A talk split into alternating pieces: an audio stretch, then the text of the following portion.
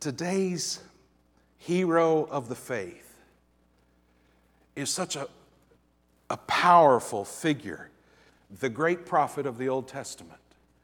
I want us to look and see what we can learn from Elijah. And as we look at his story once again, I want us to prayerfully open our hearts and minds to the possibility that God may very well challenge us at the very core of our faith, and that He may very well use this morning to prepare us for a life changing week ahead. With those possibilities in mind and with our minds on Him and our hearts in prayer, let me invite your attention to 1 Kings chapter 18 the book of 1 Kings, and we're going to be in chapter 18. I want us to learn what we can from Elijah about what it means to stand up for God, what it means to take a stand for truth, to stand up when others uh, really don't want you to take that kind of stand. Sometimes standing up means standing alone. I want us to look at one of those events in his life, and we're going to learn from it as we do. Let's begin in 1 Kings 18. We're going to start at verse 17. When Ahab saw Elijah, Ahab said to him, Is it you, you troubler of Israel? Ahab was the king by that time, and he had led his people to begin worshiping false gods. He had led his people away from God. And this is the king of Israel, God's nation, God's people. And he had led them away from God. They were worshiping false gods and living all kinds of craziness. And Elijah, being the prophet of God, was standing up and he was saying, You guys are wrong. You guys are wrong. We need to worship God. There's only one true God, and you're worshiping the false gods. That was stirring up trouble for Ahab. So Ahab sees him one day and he says, Ah, you're that troublemaker, aren't you? And he says in verse 18, he answered, I have not troubled Israel, but you have, and your father's house, because you have abandoned the commandments of the Lord and followed the Baals. Elijah says, I'm not the troublemaker in Israel. You're the troublemaker in Israel. You're causing trouble by disobeying God and leading the nation to do so. You're now worshiping Baals. That word is, it's often used as a proper name for one specific false god, but it, it also means false gods in general. you you've led them to worship this whole slew of, of false gods. Verse 19 Now therefore send and gather all Israel to me at Mount Carmel, and the 450 prophets of Baal and the 450 prophets of Asherah who eat at Jezebel's table. That's the queen. The queen is, is, is uh, uh, kind of the head of the prophets of the false gods. And he says, I tell you what, let's have a meeting. Let's get together. And you bring all those folks over here and, uh, and let's talk about this and let's see who's really causing the trouble and let's, let's see what God wants to do about it. Verse 20, it says So Ahab sent to all the people of Israel and gathered the prophets together at Mount Carmel. And Elijah came near to all the people and he said, How long will you go limping between two different opinions? If the Lord is God, follow him. But if Baal, then follow him. And the people did not answer him a word. And the first thing that we learn from Elijah in this great, this, this great event, this great story, is that we have to decide where we stand. Elijah said to the people, You guys need to figure this out. You need to stop tiptoeing back and forth. The way, the, uh, the way this translation put it was um, he, he said, Elijah came near to all the people, How long will you go limping? between two different opinions. It's the idea of jumping from one foot to the other. He says, Are we the people of God? Are we the nation of God? Are we Israel? Or are we Baal worshipers? You can't be both. He said, It's time for you to stop playing both sides of the fence and figure out who you are and take a stand once and for all. It's the same thing that Joshua said to the people when he said, You can choose to worship the false gods that, that our fathers worshiped and those people worshiped over there, or you can choose to worship the Lord God Almighty. As for me and my house, we're going to serve the Lord. Joshua said, It's time to make a choice. And Elijah told the same people the same thing. He said, It's time to stop bouncing back and forth, trying to ride the fence, trying to be on both sides. It's time for you to decide once and for all where you stand. Let me ask you this morning how long are you going to play games with God? That's basically what he was saying to his people. You're playing games with God. Either you follow him or you don't. Either he's God or he's not. You have to decide. We can't say we follow God on Sunday morning at 10:15 a.m. and then follow the things of the world and act like everybody else when we're in class on Monday morning. We can't say we believe in God and, and say we're going to trust Him and say we're the people of God on Sunday and then act like the rest of the world in the bar on Friday night. We got to figure it out, folks. You got to take a stand eventually. You know the politician that none of us can stand? The politician that none of us can stand is the politician who says one thing to this group and something else to this group and something else to that group, trying to please everybody. He's not a leader, he's a politician. And the same thing is true about our faith.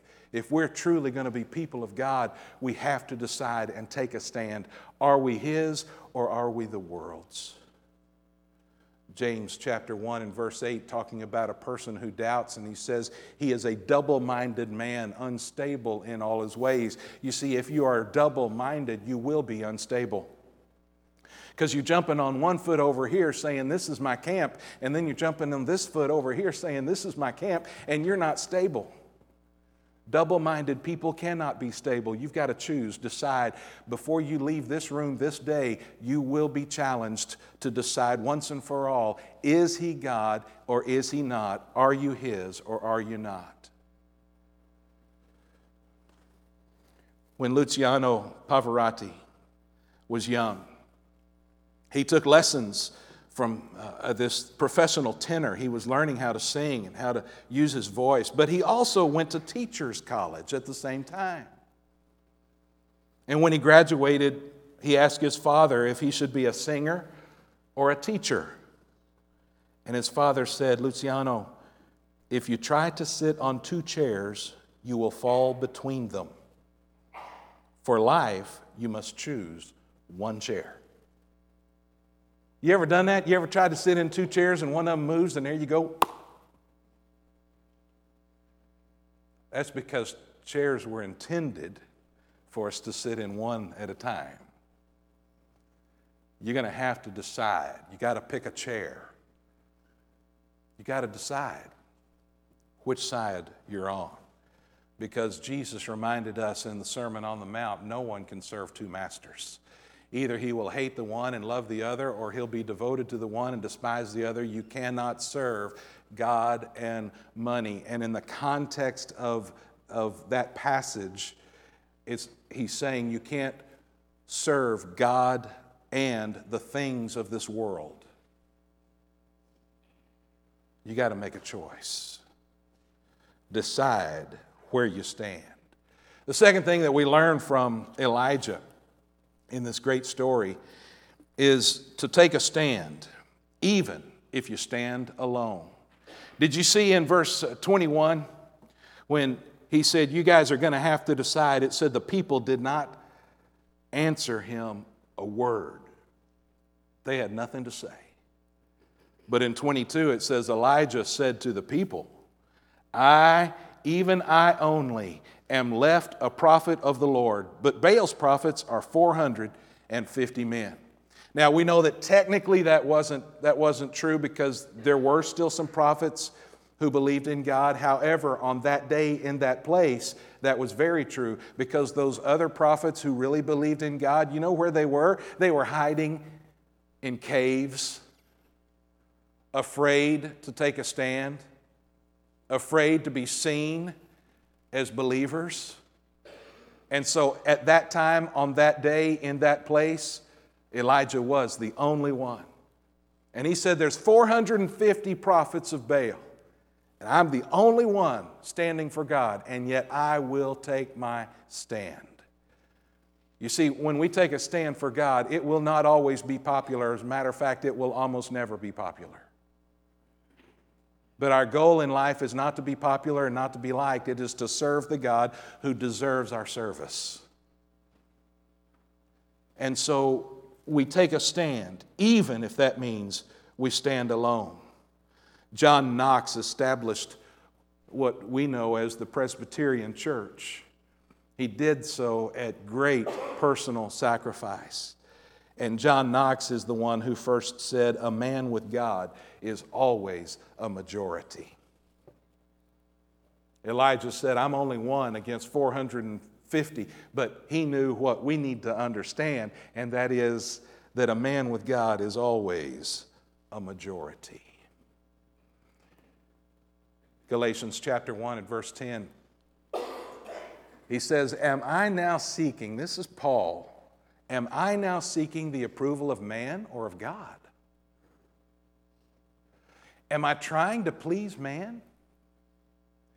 If I were still trying to please man, I would not be a servant of Christ. Now, notice that last phrase.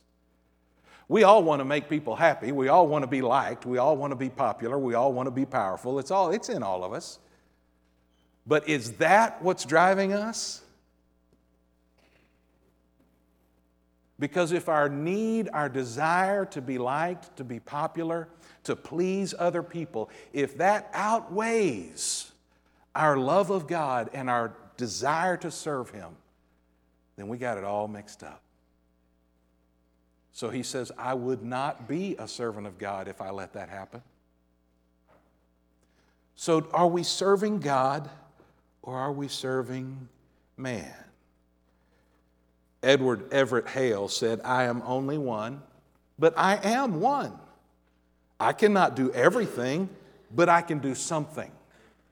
What I can do, I ought to do. What I ought to do by the grace of God, I will do. Take a stand, even if you stand alone. Cliff Barrows is a name you may be familiar with. He led music for many, many years as part of the Billy Graham Crusades. And he once told this story. He said at the 1952 Billy Graham Crusade in Jackson, Mississippi, Billy told the local committee that the crusade would be integrated, there would be no segregation. He says that um, Cliff Barrows, telling the story, says, But when I got to the stadium, the ushers had put up ropes to separate the blacks from the whites. I was rehearsing with the choir, but I saw Billy enter the stadium and come up onto the platform. I tried to turn around to see what would happen. Billy looked out over the assembling crowd and he saw the ropes. Without saying a word, he left the platform, went out into the stadium, and began taking down the ropes personally. It was an extremely tense moment, but Billy was calm and determined, and he took down those ropes. One of the ushers apparently said, Mr. Graham, we're just going to put those right back up again. To which Billy reportedly said, If you do, I'm leaving. And the ropes never went back up. Cliff Barrows completes his story by saying, The power of God fell on that stadium. During the course of that crusade, 362,000 people attended, and more than 6,000 made decisions for Christ. Sometimes we have to take a stand, even if that means that we stand alone. The next thing that we learn from Elijah is that false gods will let you down. False gods will let you down. We pick it up now again at, at verse uh, 23. Let two bulls be given to us, and let them choose one bull for themselves. He's saying this about the prophets of Baal. Bring two bulls and let them pick the one they want. Cut it in pieces and lay it on the wood, but put no fire to it. I will prepare the other bull and lay it on the wood and put no fire to it. And you call upon the name of your God, and I'll call upon the name of Yahweh, the God who answers by fire. He is God. And all the people answered, It is well spoken. Then Elijah said to the prophets of Baal, Choose for yourselves one bull and prepare it first, for you are many. And call upon the name of your God, but put no fire to it. They took the bull that was given them, and they prepared it and called upon the name of Baal from morning. That air conditioner just turned my page. Um, they called on the name of Baal from morning until noon, saying, Oh, Baal, answer us. But there was no voice, and no one answered. And they limped around the altar that they had made. And at noon, Elijah mocked them, saying, Cry aloud, for he is a God. Either he is musing, or he is relieving himself, or he is on a journey, or perhaps he's asleep and must be awakened. He said, Call louder because your God can't hear you. You know, maybe he's, maybe he's busy thinking about something. Maybe he's in the bathroom. Maybe he's on a trip. I don't know. Maybe he fell asleep and you just have to wake him up. There is humor in the Bible, by the way. Elijah is making fun of these guys. This is tremendous sarcasm. And in his sarcasm, he's making a very clear point, isn't he? It says in verse 28 they cried aloud and cut themselves after their custom with swords and lances until the blood gushed out upon them. They'll do anything to get their God's attention. Bunch of cut ups. And as midday passed, they raved on until the time of the offering of the oblation, but there was no voice. The time of the offering of the oblation, that's, that's confusing. It just means the evening. In other words, they yelled and screamed and hollered from morning until noon. And then from noon till evening, they yelled and screamed and hollered and danced and cut themselves up and made all kind of ridiculous activities and behavior. And, and guess what? The last part of verse, or, or, or verse 29. As midday passed, they raved on till the time of the offering of the oblation, but there was no voice. No one answered. No one paid attention. Why? Because there's no one there. False gods will let you down. You worship the God of popularity, one day you will find yourself very lonely. When you worship the God of materialism, one day you'll realize that you've lost more than you've gained. When you worship the gods of power and self promotion, one day you'll find yourself forgotten and overlooked. Listen, when you worship the God of attention, did you know that that can be a God? There are some people who are so addicted to getting attention. They'll say or do just about anything to get attention. This is worshiping a false God. And let me tell you what happens when you fall into the worship of the God of attention.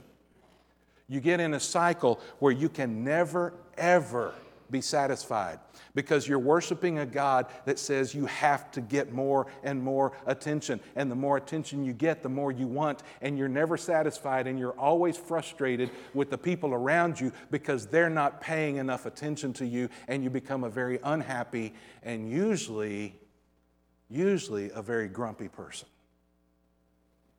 I've seen it, I see it every day. When you worship false gods, they will let you down. You worship the God of beauty, one day you'll realize that beauty is fleeting and vanity is empty.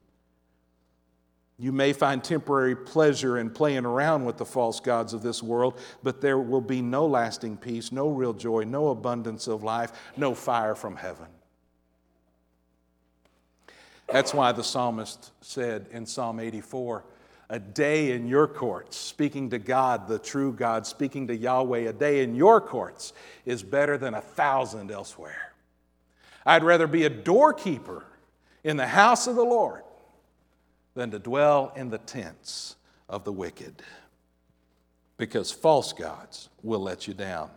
We also learn from Elijah that there comes a time when we stand up, and when we do, you have to understand that you're standing up for God, not yourself. You stand up for God, not yourself. Let's continue our story. We're at verse 30. Elijah said to all the people, Come near to me. All the people came near to him. He repaired the altar of the Lord that had been thrown down. Elijah took 12 stones, according to the number of the tribes of the sons of Jacob, to whom the word of the Lord came, saying, Israel shall be your name. And with the stones, he built an altar in the name of the Lord. He made a trench about the altar as great as would contain two seahs of seed. Think of that in terms of 24 pounds of seed. You can imagine how much that would be. And he put the wood in order and cut the bull in pieces and laid it on the wood. He said, Fill four jars with water and pour it on the burnt offering on the wood. And he said, Do it a second time. They did it a second time. He said, Do it a third time. They did it a third time. And the water ran around the altar and filled the trench also with water. You see, he was going to make a point. Not only could his God bring fire from heaven, but his God could bring fire from heaven that was so powerful it could overwhelm three loads of water on top of this bull and could still burn that puppy up or that bull. He was making a point very clear.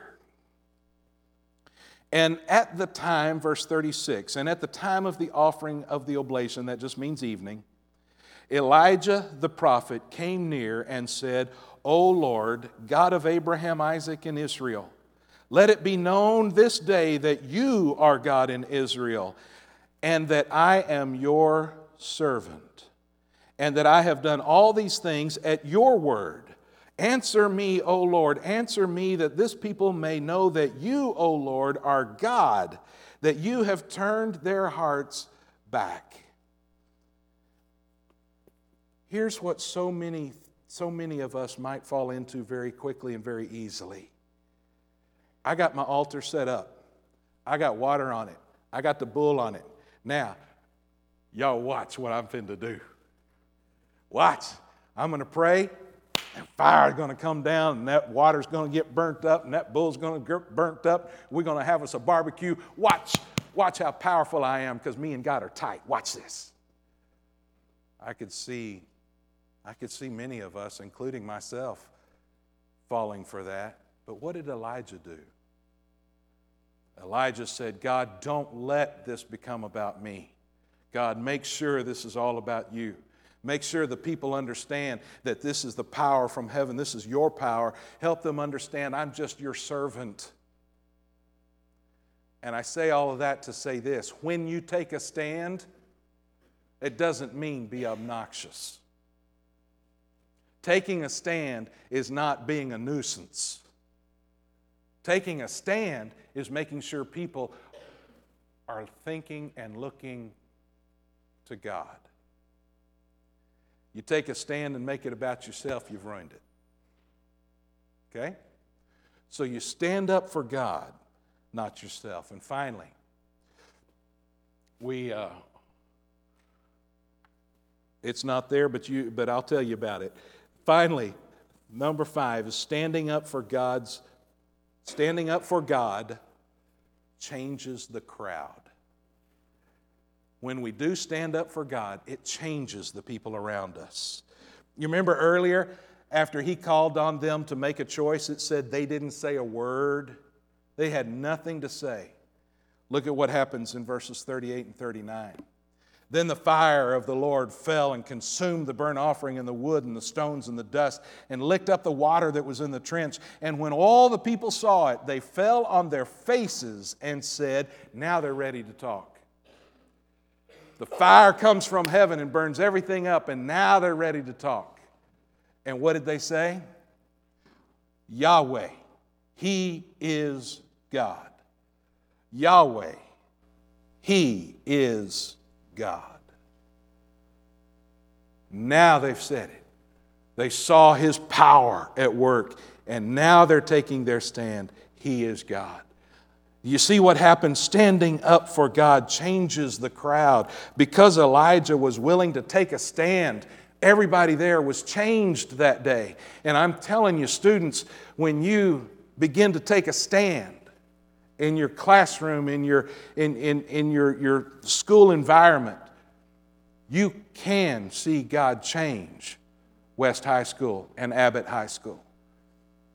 You can see God change the people around you. It's not because of something that the one who takes a stand is doing necessarily, but when you take a stand, you set the stage for God to do amazing things.